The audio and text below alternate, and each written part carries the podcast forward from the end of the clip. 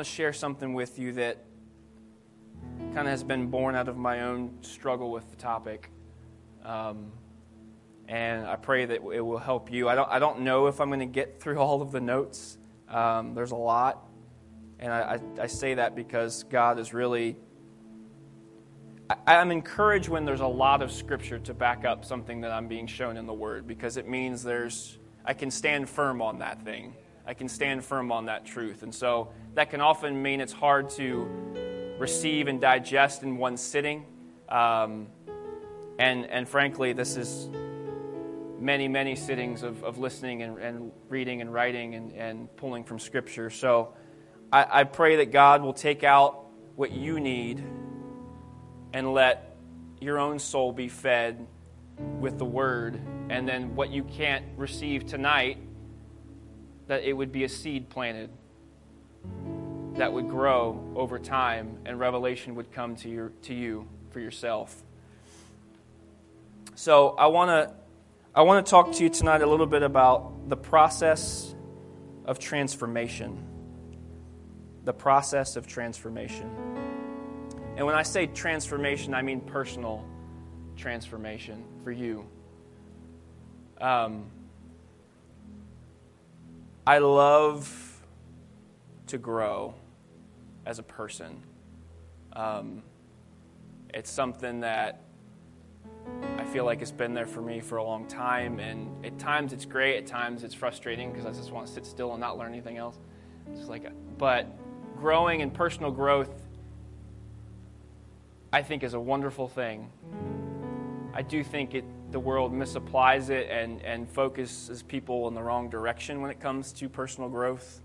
Um, and I believe that you got to go back to the Word to find out how you can grow and, and transform uh, as a person. And frankly, I don't like the process. I don't like the process that I find. Uh, I like the end result, but I don't like the process. Um, but I, I, do feel like, and, and we'll see, I hear preachers say this all the time, I feel like it's going to be positive. You know, I feel like, you know, there's a lot of good stuff in here. Um, we'll see where it goes. But I'm going to stick with the terms transformation, and you could insert growth here too. But for the sake of the scriptures that I'm going to focus on, I think that's the most appropriate word. Um, and so there's going to be a, a good mix of scripture. Um, that I'll put in here. So if, if there's somebody up on the screen tonight, uh, all my references are in the New King James Version. Um, I know it's very close to the King James, but if you pull open your King James and you look, you're going to think, what is, is he reading the right scripture? Um, so I'll be pulling from the New King James. But I want to start, uh, kind of launch out from Romans chapter 8, verses 28 through 29, and we'll go from there. Romans chapter 8, verse 28 says, y'all could probably quote it with me, and we know that all things work together for good to those who love God, to those who are the called according to his purpose. Verse 29 For whom he foreknew, he also predestined to be conformed to the image of his Son, that he might be the firstborn among many brethren. And I want to kind of focus in on the, the part of the second verse there. He, he has predestined us. He has predestined us to be conformed to His image. Thank you, Nathan. You can, you can take a break. Give you a break. We have a predestination when it comes to where we are supposed to end up as individuals if we will follow the process that God has laid out for us. And that predestination is to look like Him. That's our goal. That is my ultimate goal in this life for myself personally. And again, I'm going to focus on the personal side. I'm, i know there's the kingdom and, and souls and all those things, and this is not at odds or, or you know, one or the other. I'm going to focus in on the personal side. So if I emphasize things, that's the context. Looking like Jesus should be my number one goal in this life. Becoming like him. When all is said and done, when we end our journey here, our, we should be able to look back and say, I, as much as I could, followed the process to look like Jesus, and his work has been complete in my life. That work is completed. Now, when I see this, I, my brain goes to, and my son is, my oldest son is like this. I'm learning this. It's kind of funny, so he comes by it honestly. I like to know how things work. I like to figure out, not only tell me what is or what will be, but how does it work? What are the mechanics? What are the things that make it, what are the steps? How does it work? Um, and so when I think about this process, I began to wonder, well, how does that work? okay, I need, to, I need to look like Jesus when I die or when I leave this earth. Awesome. Now let's back that out. How does that work? What's the process? How do I live that out in daily life?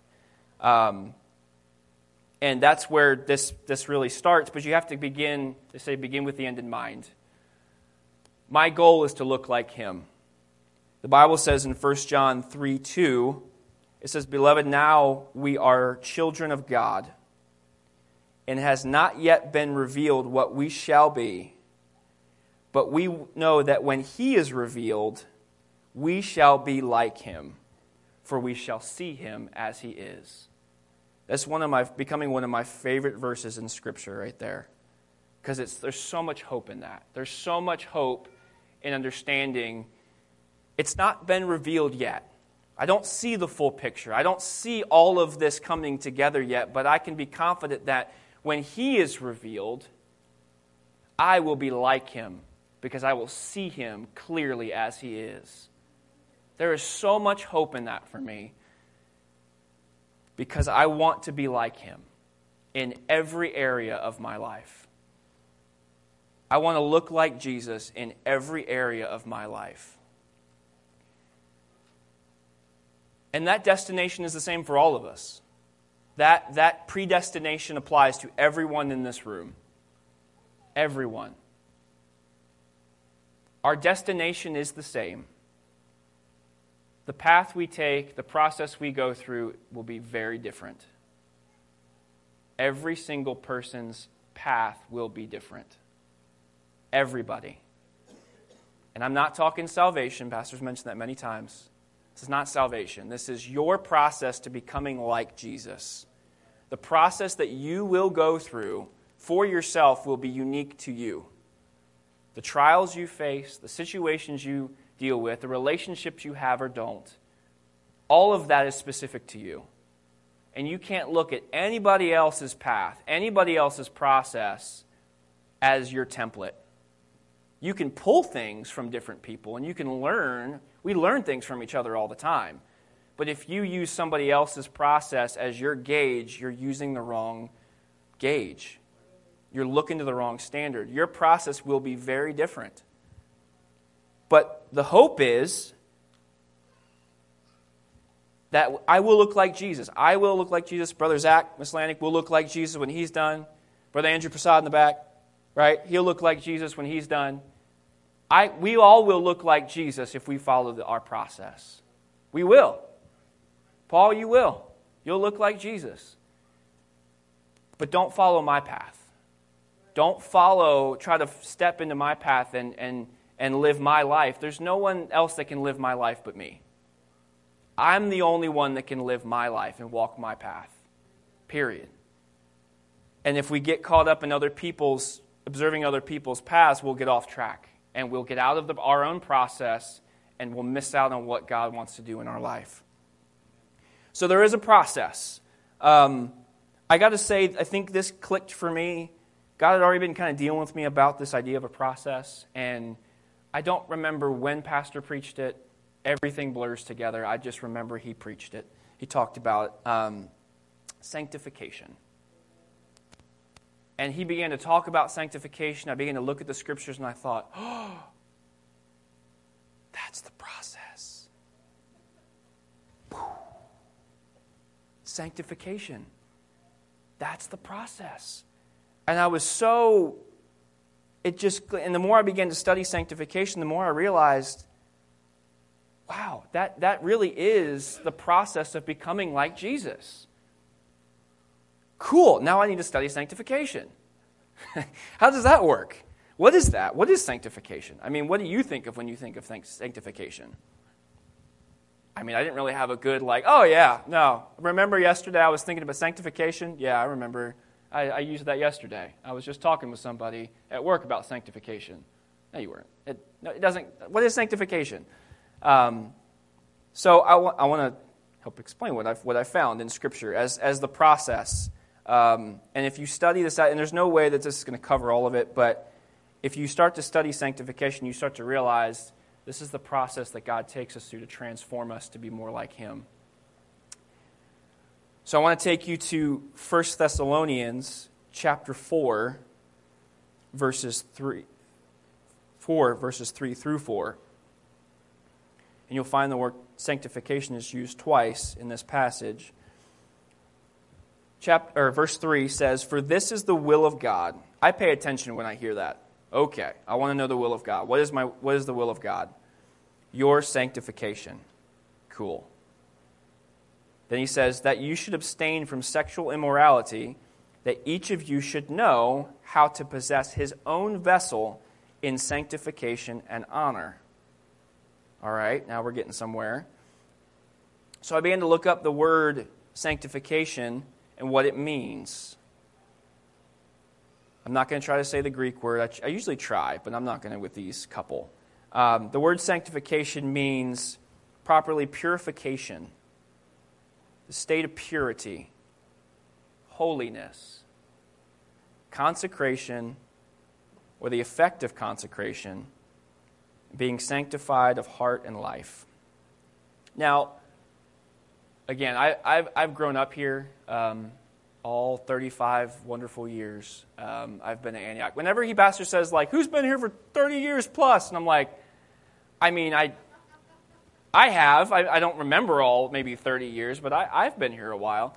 Anyway, that's I always I always laugh at myself when I stand up with everybody else that's also been here for 30 years, but I'm maybe one of the youngest people standing.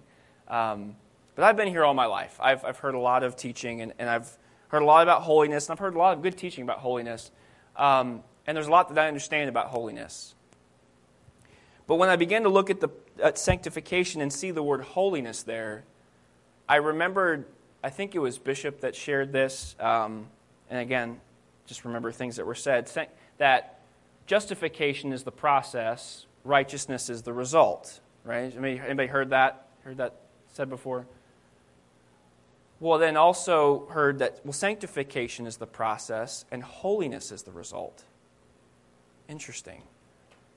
So what so holiness, purification, sanctification, what what is what does that mean? Again, how does it work? Um, and this is what I feel like God gave me as, as the definition as I began to study this, and I want you to prove this in Scripture as you will, but, uh, but kind of listen to this. Sanctification believe is the process by which we are purified inwardly and set apart to God. It is also the process by which we are conformed to his image and after his likeness. So, sanctification is purification inwardly. We are set apart, right? When we are purchased with his blood, we are set apart as, as precious to him. We are consecrated, we are separated but we are not pure. You may be washed and clean, but you're who you are, the, the inward man, there is the seeds of, of that new creature, but you are not yet like him in all things. And we'll talk about that. You're not. Your character, your, your attitudes, your behaviors, the way you talk, the way that you live, you're not like Christ in the perfect sense. Like, you're not there. You, the seeds are there, the Spirit is there, but you're not there. And so we, have to, we are set apart, but we also now must be purified. And that purification for us is inward. And we'll talk about, you may get to this later, but when we get to heaven, our physical bodies will be transformed. We will get new bodies. We will get glorified bodies. And so when, when the rapture takes place and we go to heaven, that's when the completion of outward, inward transformation and outward transformation merge, and we are now completely new in every way. Right? We will get new physical bodies. But until then, you and I are stuck in the ones we got. Whether you like it or not, you're stuck with the one you got and the way that it is. But inwardly, you're not stuck with what you got. You have the opportunity for change, for purification, for transformation. And so, this process, we start, we are set apart, but we are not purified. I thought of this, again, I, I think a lot of analogies and, and think about this stuff, and I, I chuckle. But when I think about this, think of uh, dirty dishes. You pull a dish, you maybe set a bowl on the counter. It's set apart, it ain't clean. It ain't clean yet. It's set apart, but it's not clean. I know that's very trivial and not as deep as Scripture, but that dish has to be go through a cleaning process before it is now set apart and clean and purified. And so we must we are set apart, but we are not yet purified inwardly completely. And so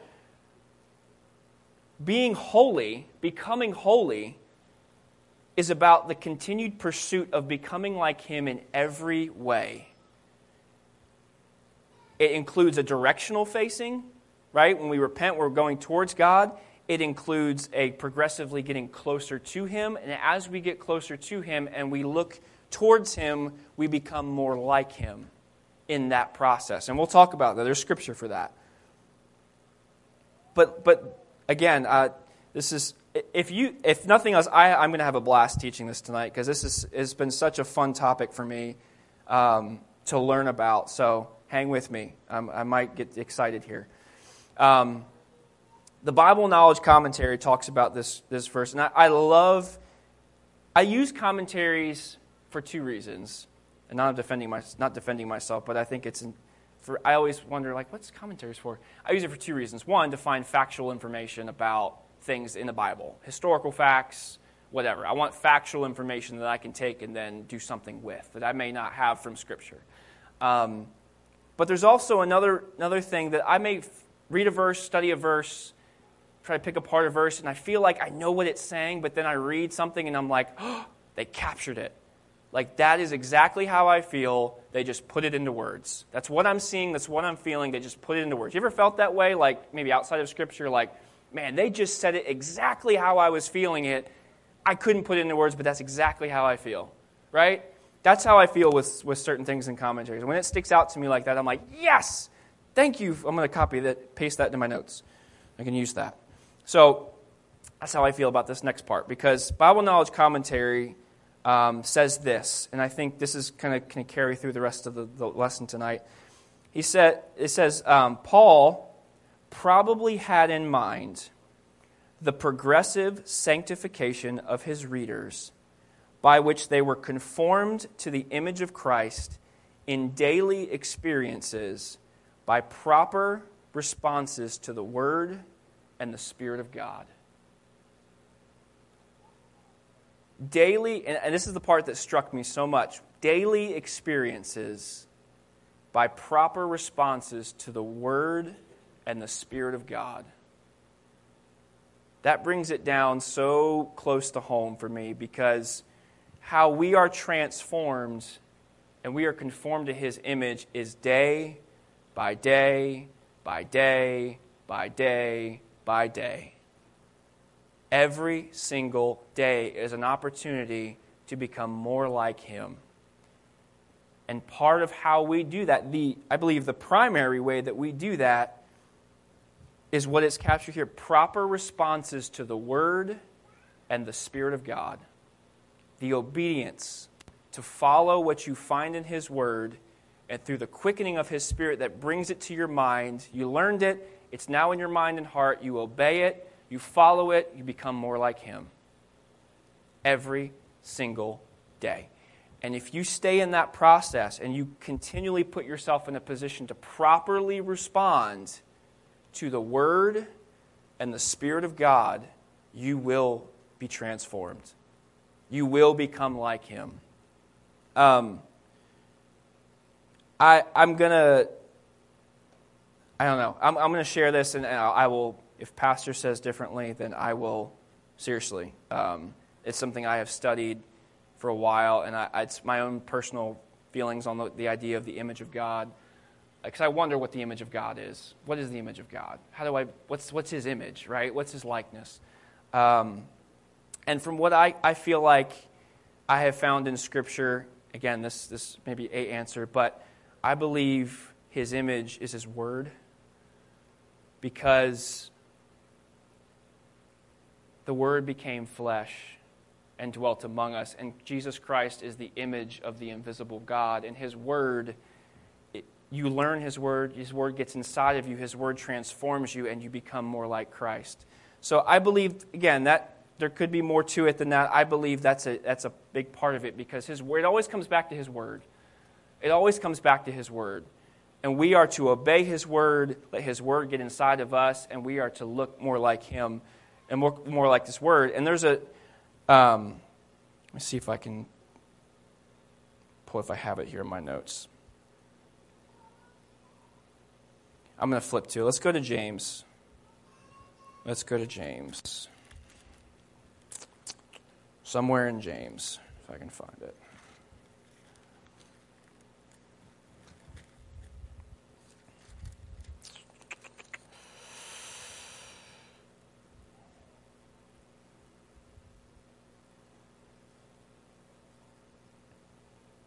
Here we go. Uh, James chapter 1, verse 21. And I'm not going to stay here long, but I, I just want to I want to share this passage with you. It says, Therefore, James chapter 1, verse 21, the New King James, it says, Therefore, lay aside all filthiness and overflow of wickedness, and receive with meekness the implanted word, which is able to save your souls. But be doers of the word and not hearers only, deceiving yourself.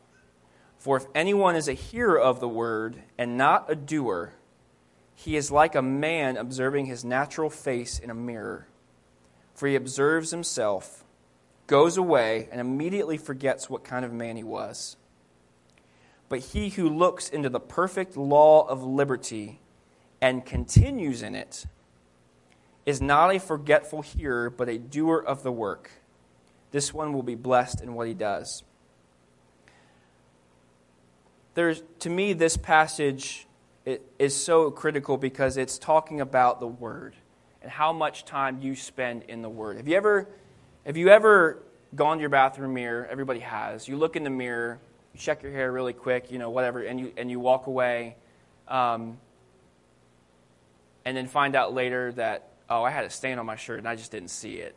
Or, oh, my shirt was ripped. I didn't, I didn't, I didn't see that.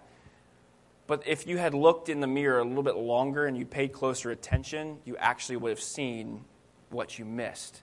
And the only difference was how long you looked in that mirror. That's it. How long you looked, how much attention you paid when looking in that mirror to really see what's going on. And the Word is our mirror. The Word is what we look into because it does a couple of things. One, it shows us who He is, right? It reveals to us who God is, His Word. He is His Word, His Word is Him. His Word reveals who He is to us. But it does another thing it shows us who we are. It reveals to us who we are, and we see the gap. we see the gap, the difference. And many people look in the mirror of the Word, they see, them, they see God, they see themselves, and they walk away. I don't want to see that. I don't want to think about it. I'm going to forget all about it. They are hearers of the Word, but they're not doers of the Word. You hear the Word, mm, not for me. I'm not going to let that Word become implanted. Because it's the implanted Word, verse 21, that's able to save your souls. And so when you begin to look in, into the Word of God and see His image and yours and the gap between the two, that's when the real work starts. What are you going to do with that? What are you going to do when you're faced with your own humanity? That's a tough moment.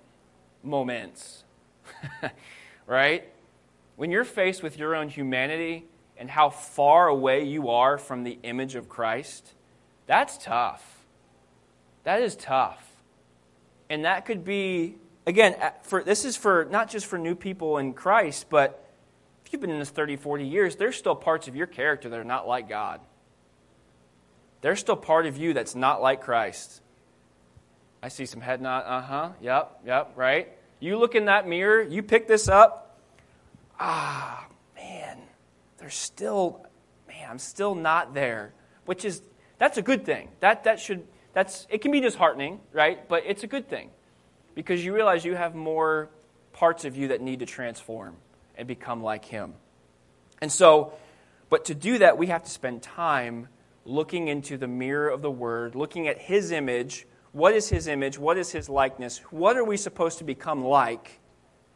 And the longer we look, not only does, do we begin to see it, but it begins to imprint on us and begin to change us. And so when you're doer, a doer of the word, that's how you transform from being just being you in your fallen state to becoming like him. And so we must become like him. His image is what we're striving for. Um, I, this has been talked about a couple of times recently, but this, the world's all, I think Brother Mike talked about it. The world's all about image. Social media is about image. It's image, image, image. What, you, what image are you portraying? And there's, we could talk about that for a while. I don't want to get into it too far, but the, image, the two images that we should be worried about the most are ours and his. Ours to lose, his to gain. Ours to put away, his to become more like. That's it. That's it. That's your pursuit. Going back to the beginning, we shall be like him. We are predestined to be conformed to his image. That's the focus. The rest of it's just noise. And so that happens in daily experiences by proper response to his word and his spirit, in obedience to his word, in that response to the quickening of his spirit. So let's keep going. 1 Thessalonians chapter 5 verse 23 says, "Now may the God of peace himself sanctify you completely." That word completely means perfect, complete in all respects. And may your whole spirit, soul, and body be preserved blameless at the coming of our Lord Jesus Christ. Again, that word sanctify I'll just read one part of the definition. It says to purify internally by renewing of the soul. So we are to be purified internally by the renewing of our soul completely, perfectly, 100%. But it's God Himself that sanctifies us. You don't sanctify you, you don't fix you, you don't change you. If we could do that, we would have, and everybody in the world would be perfect. No one's choosing to be broken, hurt, and less than who they want to be. Nobody. It might be, but it's because of all sorts of other reasons. The point is, God is the one who sanctifies us. God is the one who works on the inside of us and begins to purify us and make us new. So get this. This is so cool to me. So we have sanctification, we have holiness, right? Let's, let's kind of tie in another word that we're familiar with, and that is saint. This is, um, I think this is from Vine's expository dictionary. Um, it says, Since every believer is sanctified in Christ Jesus, a a common New, New Testament designation of all believers is saints, sanctified or holy ones. Thus, sainthood or sanctification is not an attainment, remember, it's a process. It is the state into which God, in grace, calls sinful men and in which they begin their course as Christians. 1 Corinthians, first, or 1 Corinthians chapter 1, verse 2, the verse, the, one of the verses that referenced, says, To the church of God who is at Corinth, to those who are sanctified in Christ Jesus, called to be saints, with all who in every place call on the name of Jesus Christ our Lord, both theirs and ours. The word to be is in italics, which, which means it's not in the original and doesn't necessarily change too much here, but you could read it another way, which I will. I'm going to reread the verse without those words. It says, To the church of God which is at Corinth, to those who are sanctified in Christ Jesus, called saints. We are called saints because we are sanctified in Christ and we are his holy ones, set apart. Right? That is who we are. Colossians, I know again, a lot of scripture. I just want to I want you guys to hear the word.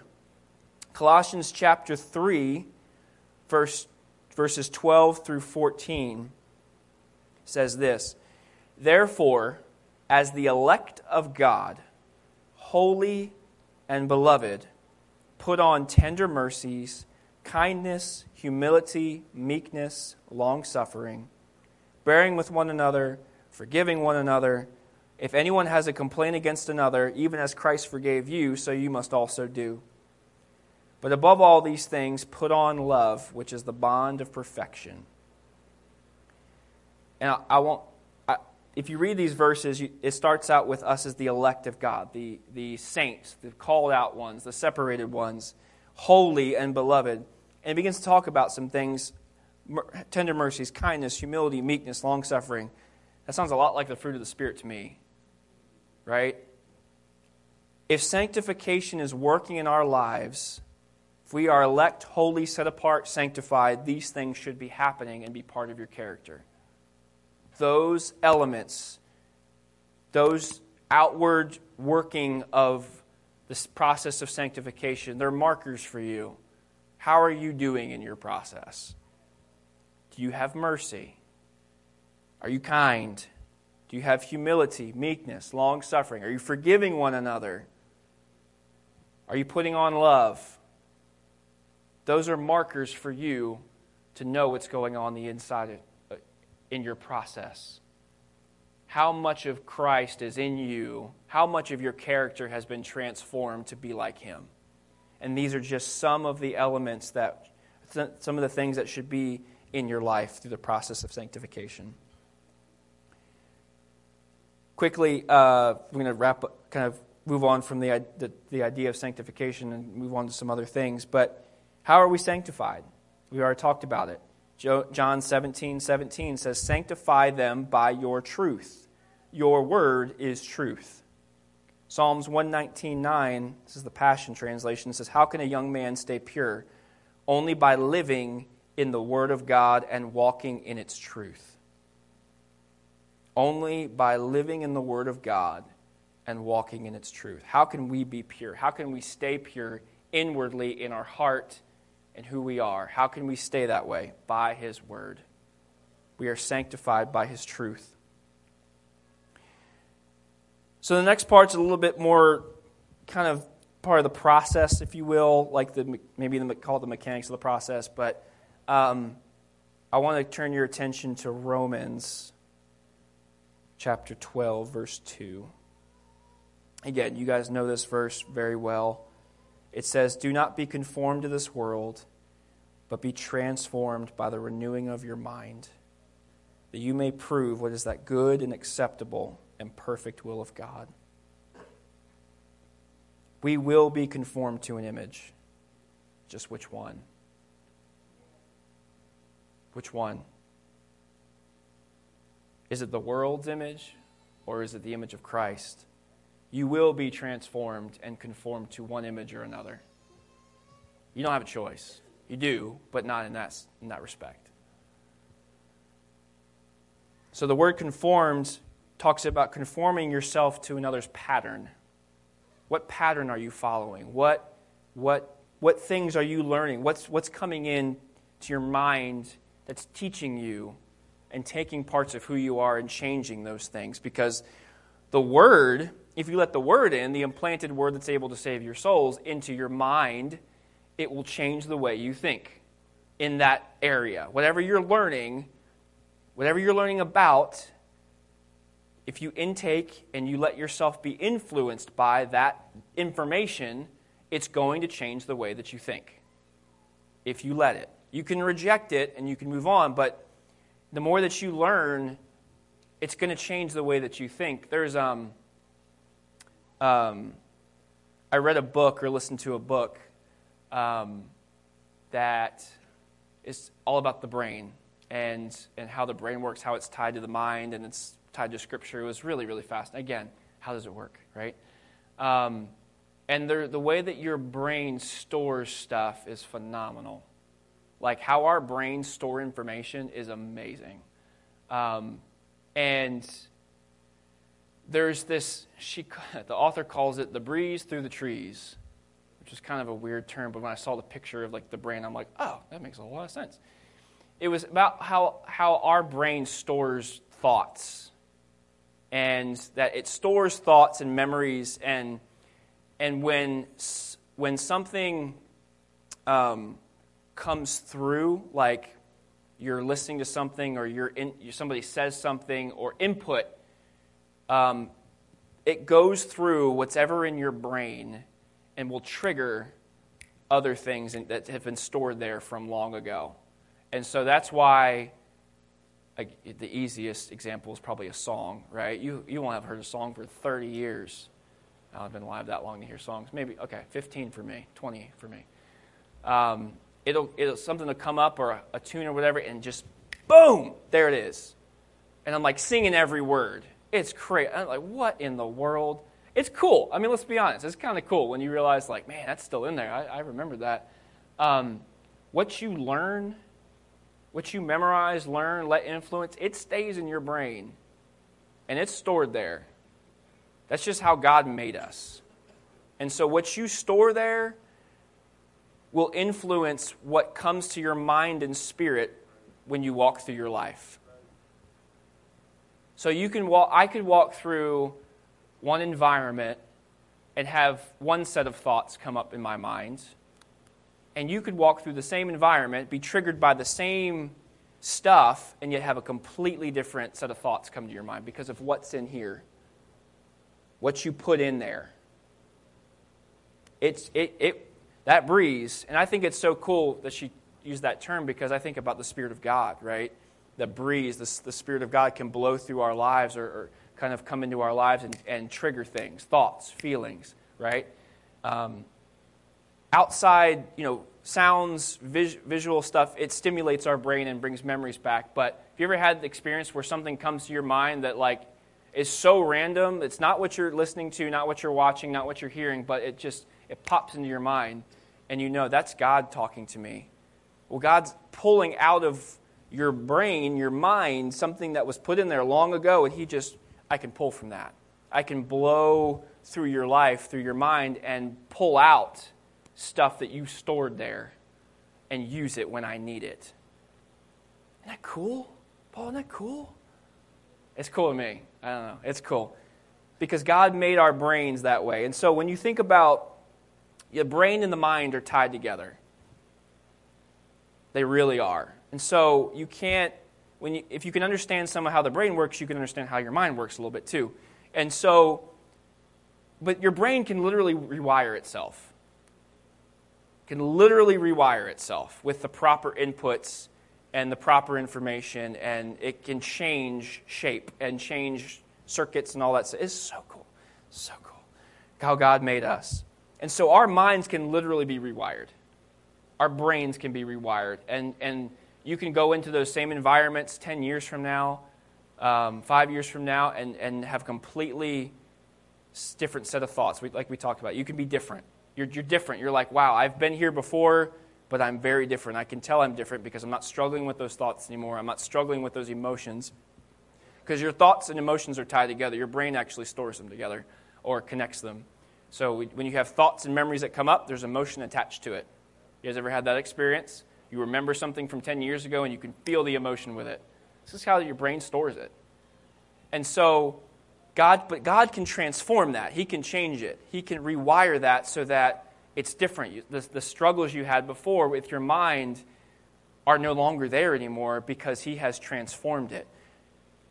But it's His Word, it's His Spirit, it's that proper responses to the Word and Spirit that begin to change over time how you see things.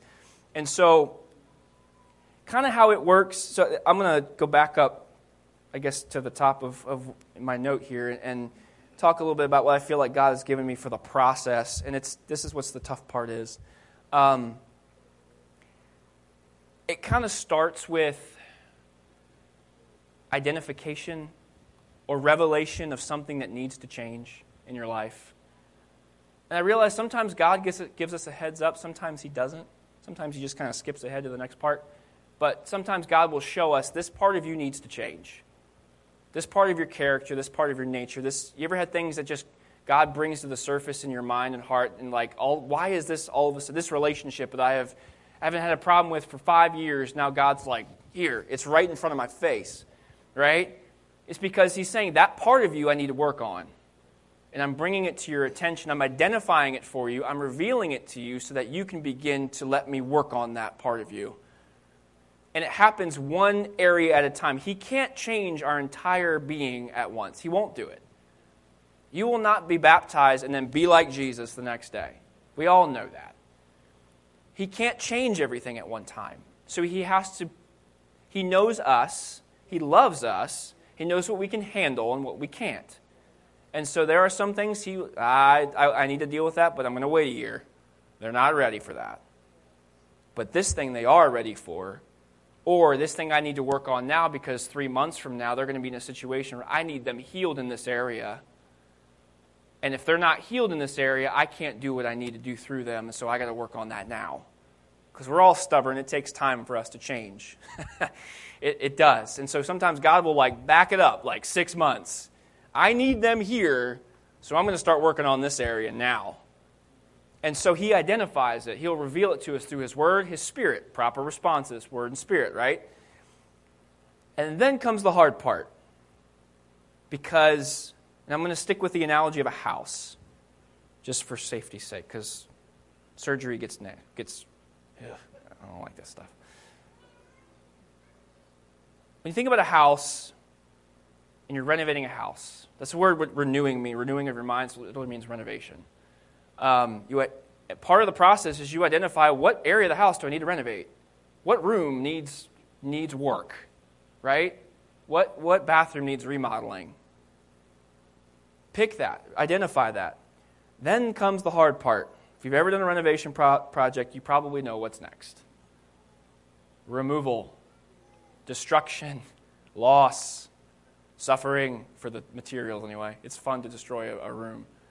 Um, but God will begin to remove things from our life to make space for what He needs to put back. And that's the tough part. That's when the real work begins because He will begin a process of suffering and loss and removal in your life to, to pull out of you things that cannot stay in your character, in your nature, in who you, in that inner man. They cannot stay there. They will destroy you, or they will prevent you from becoming the whole person that you need to be. So he has to remove them. And that's tough. Because he will, he will use all sorts of things in our life. The enemy, let him remove things.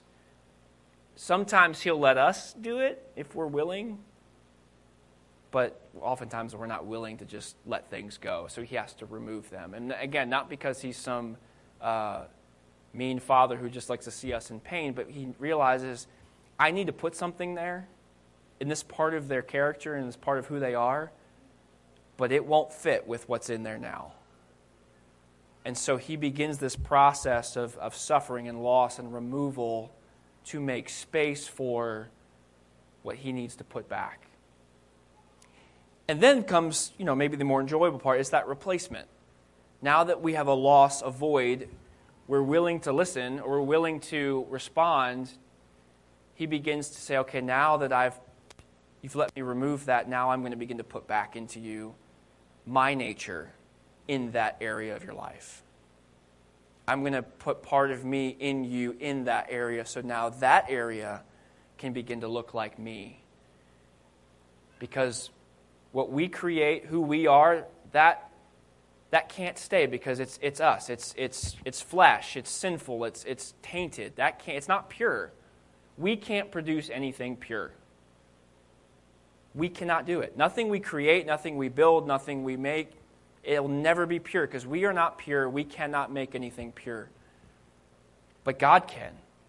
And so when we let Him remove the parts of us that are impure, put into us the parts of Him that are pure, then you begin to see over time this area now looks like Jesus. This area now looks like Jesus. Okay, now this area now looks like Jesus. And he begins this replacement process. But he doesn't necessarily stop there with just replacement because sometimes he'll put parts of us, himself in us, but they need to be developed. They need to grow. They need to mature. Right? They need to grow into the full stature of Christ, the full maturity of his character. He may plant within us a seed of kindness, but we're not going to be wonderfully kind all the time just because He's now helped us, taken us through something that's softened our heart. He's put kindness or something like that in our heart. We're not going to be kind 100% of the time.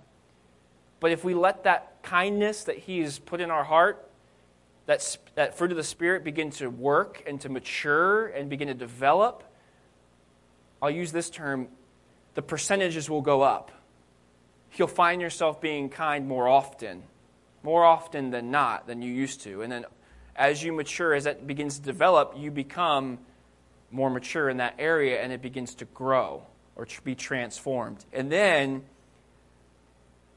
eventually, this may not be again until that outward transformation and the inward transformation come together at the rapture in heaven, there's perfection, there's completion.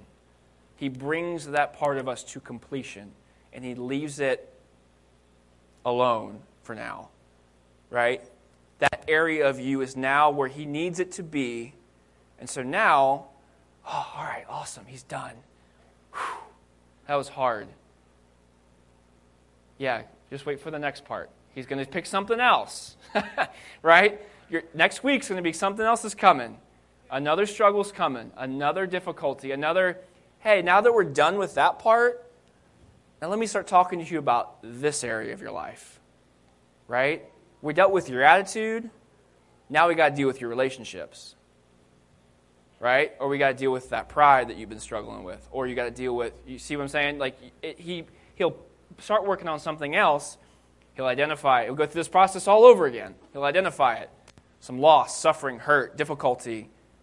He begin to replace it with something of him. He begin to develop it, perfect it, complete it move on. And the more that happens, the years go by, the decades go by. If you allow that to work, you can ima- begin to imagine this image being created that was once this, but now pieces of it, parts of it, have been replaced over time. And now it begins to start looking like this one over here, which is Him. And that's the process of transformation.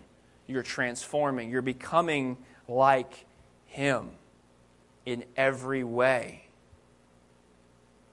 The problem with that is, is it takes a lot of time. And it only, it only comes by the Spirit of God and the Word of God. There's no other way for it to happen for us because we can't change ourselves and we have to be transformed by His Spirit into His image. Um, and I want to I want to take you get the punchline, I guess, and now we're going to come back a little bit to a little bit more of the process, and I want to kind of um, give you a few more scriptures on some of the things I just mentioned because that's all great. You know, Kevin, you said okay, identification, loss, replacement. What was the other one? Development perfection, great. Those are cool buzzwords, but what is that? Is, is there scripture for that? Um, and I, I want to take you to some scriptures that I think are just fascinating um, and really help me kind of see some of this process. So I'm going to, I'll kind of, for time's sake, skip a couple of these, but go to, let's go to Second, Second Corinthians chapter 3, verse number 18. This is so cool. This is, this is so cool. Paul says to the Corinthians, he says, But we all, with unveiled face, beholding as in a mirror the glory of the Lord, are being transformed into the same image from glory to glory, just as by the Spirit of the Lord. Passion Translation, yes, it's, it's cool to use that, the Passion Translation these days. I actually really like it. Um, verse 18 says it this way uh, We can all draw close to him with the veil from, removed from our faces. And with no veil, we all become like mirrors who brightly reflect the glory of the Lord Jesus. We are being transfigured into his very image as we move from one brighter level of glory to another. And this glorious transfiguration comes from the Lord who is the Spirit. Jamieson, is how you say that? Jamieson Fausset and Brown commentary says this From glory to glory, from one degree of glory to another, as Moses' face caught a reflection of God's glory from being in his presence, so believers are changed into his image by beholding him. We are changed into his image by beholding him. Now, I think it's really interesting to me, this veil thing, because I don't, I don't know about you. I didn't go, I didn't get baptized with this piece of cloth over my face. right? I didn't, what did he talk about? A veil being removed from our faces. Uh, and, and you kind of get a little bit of a hint. hint uh, so, what he's talking about, we mentioned is Moses. And when Moses came down off the mountain from being with God and seeing his glory, his face was shining so brightly, he put a veil over his face for the sake of the people. And so he's, he's alluding to that story and, and applying it to us because he's beginning to let us see how we are transformed. And, and use the word transfigured in, in the Passion translations, referring back to um, it's, it's the Greek word um, with the metamorpho, metamorpho, the same word used for Jesus being transfigured on the mountain. And so Jesus was transfigured, transformed before their eyes, outwardly, right? Physically changed. And so the same idea, and the, it was so bright, the glory of God was shining out from him so brightly um, that they had to. I mean, it was it was crazy. So it, tying Moses, tying Jesus on the mountain together, he's talking about this veil um, that's been removed from us who are in Christ. Um, and so, if you look a little further in Corinthians, barely a chapter later, uh, 2 Corinthians 4 3, he kind of goes on. He says, But even if our gospel is veiled, it is veiled to those who are perishing, whose minds the God of this age has blinded, darkened the mind, who do not believe, lest the light of the gospel of the glory of Christ, who is the image of God, should shine on them. For we do not preach ourselves, but Christ Jesus the Lord, and ourselves are bond, your bondservants for Jesus' sake. For it is the God who commanded light to shine out of darkness, who has shown in our hearts to give the light of the knowledge of the glory of God in the face of Jesus Christ. So, we talked a little bit about this idea of revelation, identification. You could even use the term in this context, illumination. And it's so amazing to me because God is light right? The Bible says that God is light. In him is no darkness at all. So, our gospel is veiled. It's veiled to those who are lost. And we and I think it's in this maybe there's another verse that talks about it, but this veil over our minds. Everyone has a veil over their minds who has not received the Spirit of God. And they're blind. They can't see. They can't see clearly. And so the light that shines to all men cannot shine into their mind or heart because this veil is present. Right? You ever get somebody who you're talking to um, and you're explaining things, you're trying to show them the word, teach them, and it's just like, right? Like, huh? You know, blank faces. Like, how do you not see that? Like, it's right there, right? It's so obvious. Well, you have the light course it's obvious to you. they don't have the light. They can't see clearly. That light is not shining in their hearts to reveal this truth to them. And so you're presenting the word to them, and they're like, I, I don't know what you're talking about. They just don't have the light. The light cannot shine in their hearts. And so the Bible says that that veil is removed in Christ. When we come to God, when we're baptized and, and, and filled with His Spirit, that veil is removed from our life. And the light that could not penetrate before now is shining in our hearts to give the knowledge of the glory of God in the face of Jesus Christ. And that's that illumination, that's that revelation, this light that, that comes in and begins to show Gideon this, this light that's like, okay, all right, now you see that? That's, that's in your heart. You see that? That's in your heart. And the, the light begins to reveal things to us that are uncomfortable, that are difficult. Again, that's, it's showing things. It's that coat closet you haven't opened in two years. You open it, you turn the light on, and it's like, oh my goodness, right? That's, let's close that door. Let's close that again. Let's just turn the light off, right? Let's be ignorant. Well, with God, you can't do that. You can, uh, by your will, you can turn off the things that He's showing you, but to your own detriment. And his, the light of His Spirit shines in our hearts by the Holy Ghost to reveal to us the areas that need to change. And it gives us the, the knowledge of the glory of God in the face of Jesus Christ. And so when we tying back to this in the verse we just talked about, when, when that light, the veil is removed, right? The light shines in our hearts and begins to reveal, begins to, and, and the darkness in our hearts begins to be illuminated. And more and more, there's more light that shines in our hearts, and we allow God. We open up the closet doors, we let Him into the rooms, right? House analogy, here we are, right? We let Him transform us, renew, renovate, and become more like Him. Well, that light inside of us begins to grow and get brighter and brighter and brighter. And we go from one glory to another glory. About going back to 2 Corinthians 3, he says, we, we move from one brighter level of glory to another. And so, as you let his light reveal, transform, work on you, push the darkness out of your life, it gets brighter and brighter and brighter. And just as Moses' face began to shine because of the glory of God.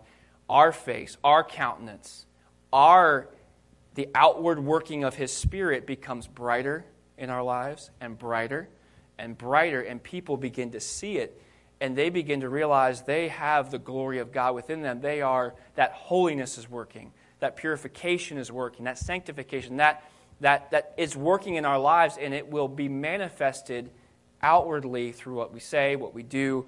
You can go back to that list tender mercies, loving kindness, all of those things. The fruit of the Spirit begins to come out of us because the process of transformation is at work in our lives. And that light begins to shine out of our lives, right? Go back to what I said earlier at the beginning, talking about the personal side, not talking about the kingdom as much, but think about the implications of that for the kingdom of God and what you you're living your life, what that means for those around you, those that are in darkness, right? Jesus Christ was the light that came into the world. Now we are the light of the world, the Bible says, that we shine to all men. You are the one that's going to reflect his glory in the earth today. You are the one. But you cannot reflect his glory if you don't let this process work in your life. You cannot you won't have the space for it. You won't that light will not be able to grow and mature and be complete in you because you're you're keeping parts of yourself in you. You're not letting your character be changed. You're not letting that inner man be transformed and so therefore you cannot reflect his glory. He's not going to shine off of an image that's not his.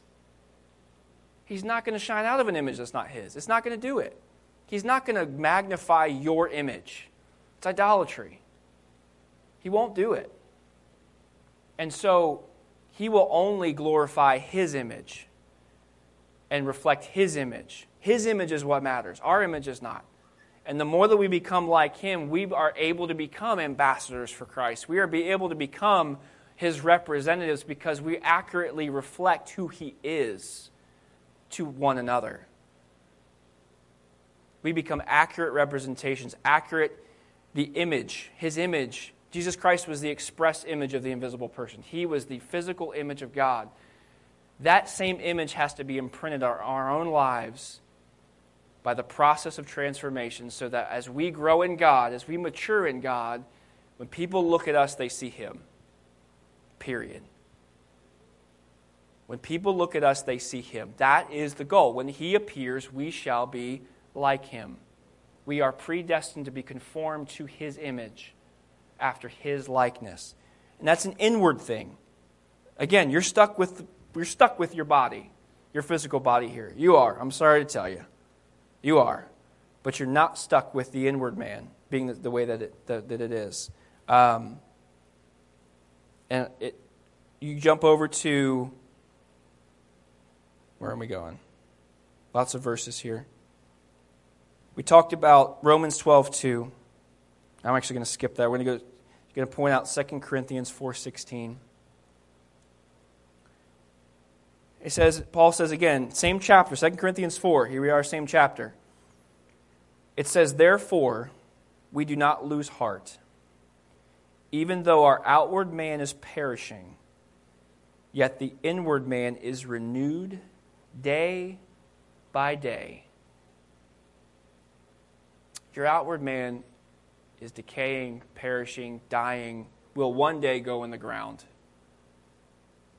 But your inward man is renewed every single day as you have proper responses to the Word and the Spirit. You allow His light to transform you, and you begin to, as the Greek word for renew says, to cause to grow up. You grow up, you mature, you develop as you're in this transformation, this light shining into your heart, the revealing of what you need to change, the loss that comes, the replacement of his, his image, the, the development of those things, and the perfection, it's that inward man renewed, growing up, maturing every single day. You're responding to his word, you're obeying his, his direction, you're beginning to let this implanted word save your soul every single day.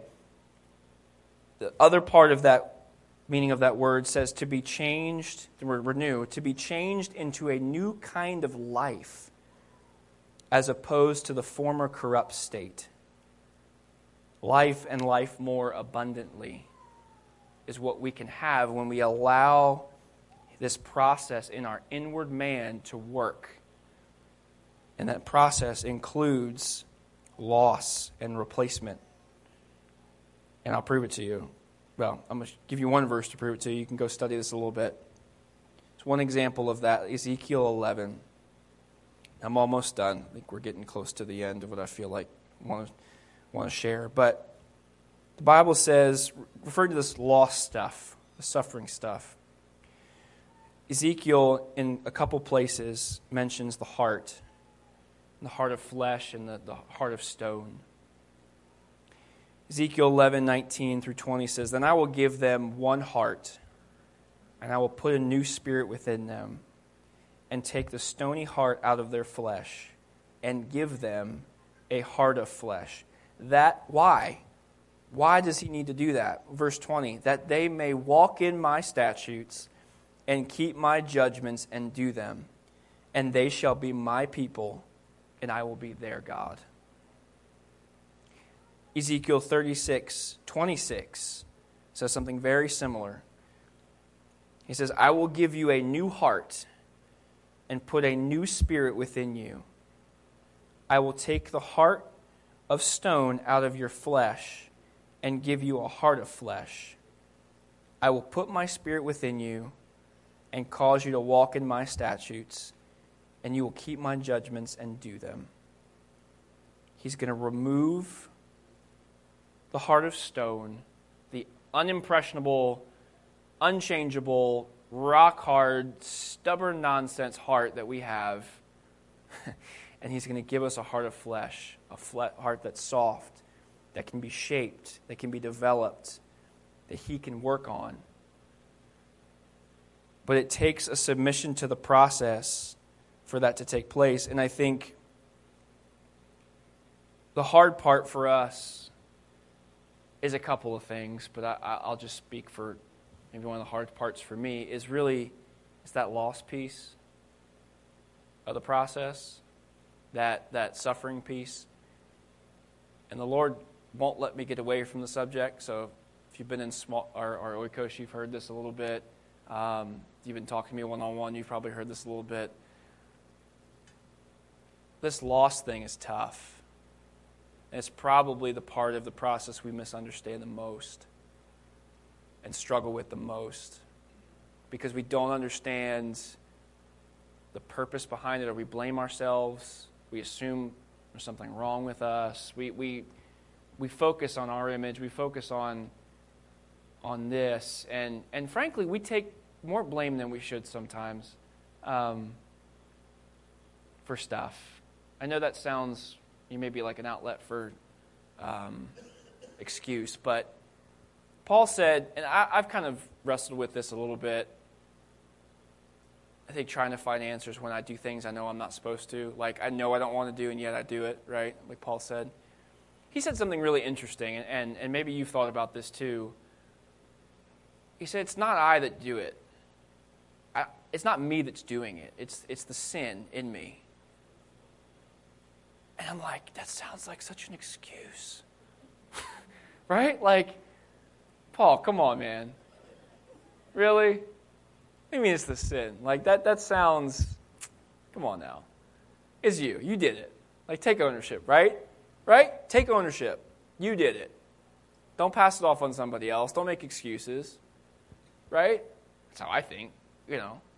Personal responsibility.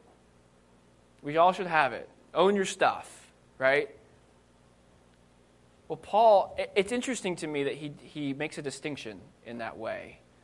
Um, but if, you, if, you, if you're like me, you've probably resonated with that distinction too. You just don't know how to reconcile it.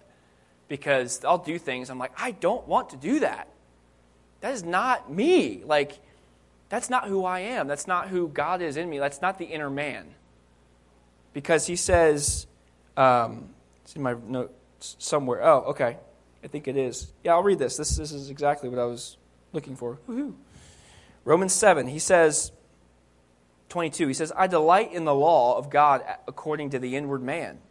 The inner man, the one that's renewed day by day, the one that you're letting God transform, the one that is his spirit, the one that's going to be like him one day, that inner man, who you really are.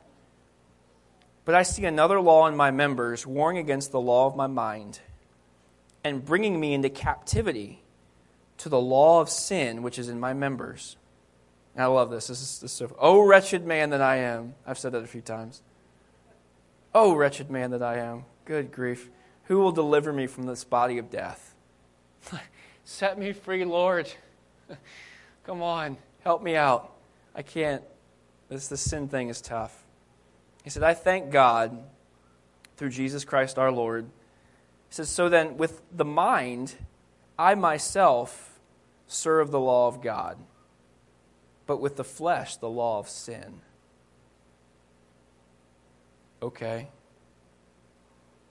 I don't have the verse in my notes where he talks about sin does it in me, but there's something, you got to give yourself a little credit in that who you really are is probably more like God than you think, especially if you're allowing this process to work and the condemnation that we struggle with because we think that we are just, we sin and we're like, I'm the basest of human beings. And, and okay, that's good, good. Go find a place of repentance. Let it drive you there, but don't stay there. Because if you live in that place of, I'm so bad, I'm so wrong, I'm so this, you'll live in bondage, captivity. You'll live in captivity, and you'll never walk in the newness of life after the inner man like you're supposed to.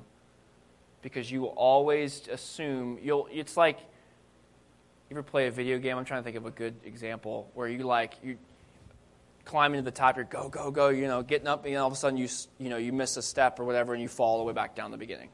You're like oh, i gotta start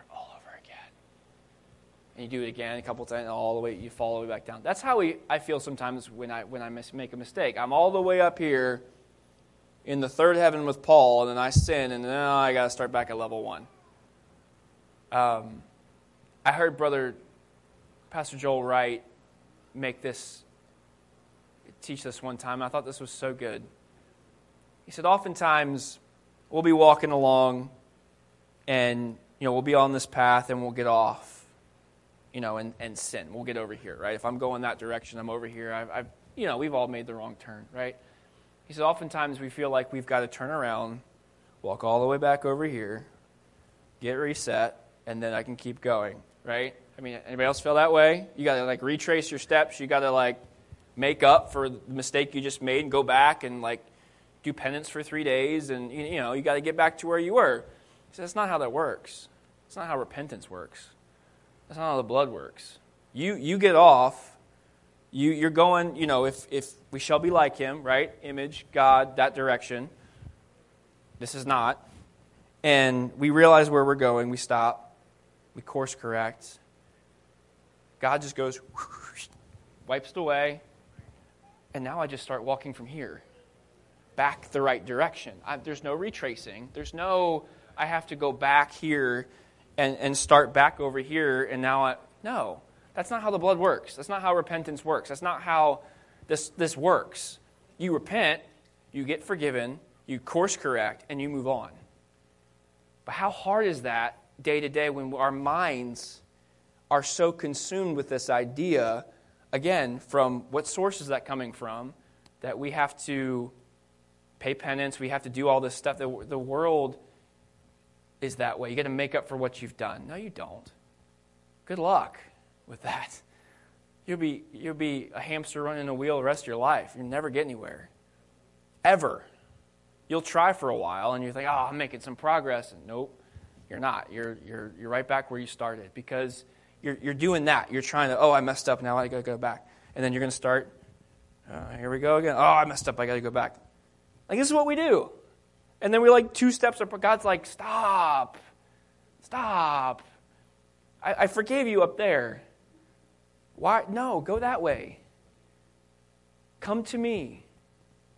Come to me. That's his invitation. Come to me. Not go back to where you were. Come to me. And if you can get, walk away, maybe with nothing else, maybe some, walk away with a few more things than this. You know, there's a lot talked about here. But if you go away with nothing else, have that picture in your mind the next time you make a mistake. The next time you fail, the next time you make a wrong choice, a bad choice, a boneheaded mistake, probably tomorrow, repent.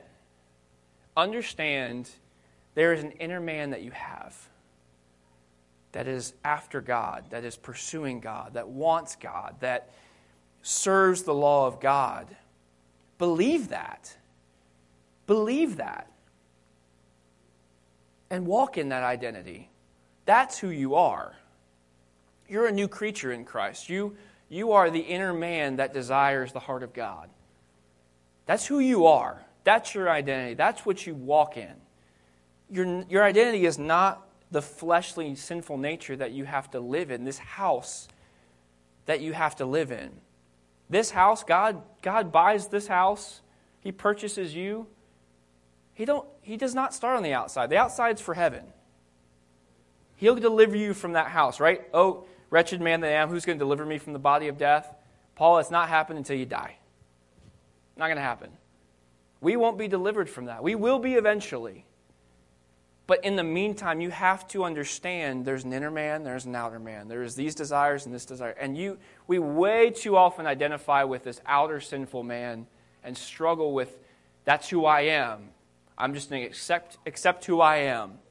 That's not who you are. That's not who God made you to be. You are the person that is after God's heart, that is pursuing God, that has spent hours in prayer and hours in the Word and years at church and years connecting and loving. Like, that's who you are. You're not this person, this the identity of this person that made bad choices for a couple of days in a row, and now you're just at level one again. That's not who you are. Understand you have submitted to this process of tra- transformation. There are parts of you that are like God. There are parts of you that have been transformed. There are parts of you that, that look like Him. And so that's what I mean when I say give yourself some more credit. In that there's more of you like God than you than you than you see because you, you, you get wrapped up in your mistakes. I get wrapped up in my mistakes. And I have to remind myself, I have to go back to this and say, you know what? I'm with you, Paul. Like, I do delight in the law of God after my inward man. When I wake up in the morning, a lot of days, I want to do what God wants for that day. Anybody else with me? Like, you wake up like, I really want to do the will of God. By noon, you haven't done the will of God in everything. But maybe it's just in those areas that haven't been transformed yet. Maybe it's just those part of your life that God's still working on that He knows, ah, I haven't perfected that yet. And let the process work. You're going to struggle in some of these areas for now until God works this out in you. You're going to struggle. If you struggle in relationships and dealing with relationships, and God has not yet helped you deal with that and heal you from it, you're going to struggle with relationships until He's ready to work through that with you. And that's okay. That's okay. If you struggle with pride because of some past stuff and God has not really challenged you on that or really began to take you through this process in that area, understand it, repent when you sin, but don't beat yourself up because you haven't changed that area of your life yet. It's not on you. Your job is to properly respond to the Word and Spirit every day. And whatever God is dealing with you about that day, that week, that month, let the process work. Let Him worry about the other stuff. He'll pro- he's got it teed up, I promise. he's got some suffering and loss ahead for you in that area, I promise you. Don't worry about it. He's got it. But in His timing, because He loves us, He wants to bring us through a process that we can handle in a in the handling, I mean, he knows that we'll submit to it and let him work in that way, at that time, in that capacity. Because there are sometimes you're not ready to deal with your relationship issues. You're not ready. He knows that. He's going to work on that pride, or he's going to work on that, uh, that uh, shame that you struggle with. He'll work on that for now. He'll come back to the other stuff. But don't beat yourself up because you're not like him in every area of your life. Because when he is re- revealed, when he appears, we will be like him. Until then, we will only partially be like him. Because we see through a glass darkly, I think it was Paul that said that. We see him vaguely. We see him in pieces and parts. We don't have the full revelation yet. But when he appears, we will see him as he is. And then that process will be complete. I want to read something to you, and I'm going to end with this. Um, it's a little wordy, but I think it summarizes some of this, this, this idea of sanctification so well um, that I'm going to I'm to attempt it. I, I know reading sometimes. I'll, I'll, I'll try to be like weird pitches so you don't fall asleep. But right? I'll just like wake you up. I'm kidding. I won't do that. Um, this is from um, from Spurgeon's morning and evening devotional. If you ever read it, it's really really good. I don't know if he wrote this stuff every day. If he did, good grief! Like, how do you get that much revelation every day, like morning and night? I don't know. Maybe someone compiled it later. Like, I don't know. There's no way he had this revelation flowing all the time. I mean, maybe he did. Anyways, it's a lot. So, and we're reading it you know, however many decades later as, anyway, it's kind of funny. All right, he's talking about John 17, 17, where it says, Sanctify them through thy truth. He says, Sanctification begins in regeneration. The Spirit of God infuses into man that new living principle by which he becomes a new creature in Christ, right? That it's infused, the, the nature, that seed that Pastor talks about, right? That, that, that seed that can't be changed. It's, it's there, it's implanted. This work, which begins in the new birth, is carried on in two ways mortification, whereby the lusts of the flesh are subdued and kept under, and vivification. When's the last time you used that in a sentence? By which the life which God has put within us is made to be a well of water springing up unto eternal life. This is carried on every day by what is called perseverance. by which the Christian is preserved and continued in a gracious state, and is made to abound in good works unto the praise and glory of God, and culminates or comes to perfection in glory when the soul, being thoroughly purged, sounds so poetic, right? Thoroughly purged. It's a painful process when the soul, being thoroughly purged, is called up to dwell with holy beings at the right hand of the majesty on high. But while the Spirit of God is thus the, thus the author of sanctification, yet there is a visible agency employed which must not be forgotten. Sanctify them, said Jesus, through thy truth. Thy word is truth. The passages passages of Scripture which prove that the instrument of our sanctification is the Word of God are very many. Amen. The Spirit of God brings to our minds the precepts and doctrines of truth and applies them with power. So not only not only do we God does God bring those that word to the surface of our minds, he empowers us to obey it. The Old Testament, the Jews knew the word. They memorized it, they had it down. They did not have the power to obey it and to live it out to its fullness. So, not only does the Spirit of God bring to our minds the precepts and doctrines of truth, He applies them with power and empowers us to do them. These are heard in the ear and being received in the heart, they work in us to will and to do of God's good pleasure. The truth is the sanctifier. And if we do not hear or read the truth, we shall not grow in sanctification. We only progress in sound living as we progress in sound understanding. Thy word is a lamp unto my feet and a light unto my path. Do not say of any error, it is a mere matter of opinion. No man indulges an error of judgment without sooner or later tolerating an error in practice. Hold fast the truth, for by so holding the truth shall you be sanctified by the Spirit of God. Spirit of God, the Word of God, our proper responses every day to those two things, understanding the process of sanctification and transformation at work, will allow you to have hope when he appears, I will be like him. Jesus, we love you tonight. We thank you for your word. Thank you for truth. The truth that sanctifies us, the, the truth that teaches us who you are and reveals to us who we are.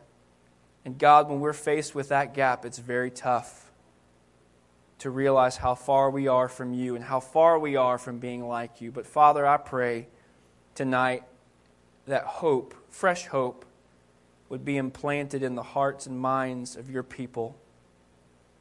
That they would see and understand that this is a process by which we become like you. And it will not be complete until, until you come or will, will we pass from this life. But God, we can have hope that every day that inward man, that man within us that desires you, that, that longs for you. God, that, that identity that we need to embrace as who we really are because that's who you've made us to be. That man desires to be more like you every single day. And God, help us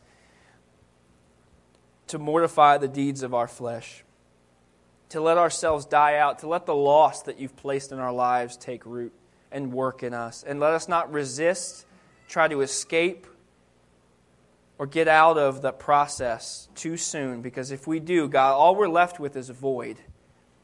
If we get out of the process after loss, all we've got is a void. We don't have you, we don't become more like you, and we don't grow in grace and the knowledge of Jesus Christ. God, I pray tonight that you would let revelation sink in, God, and let your word go with your people tonight and begin to speak to them over the next few days about your truth and let this process work in them. I pray, God, that grace and peace would be upon them tonight. I thank you for your presence here tonight. I thank you for your word. Father, we love you and we trust you.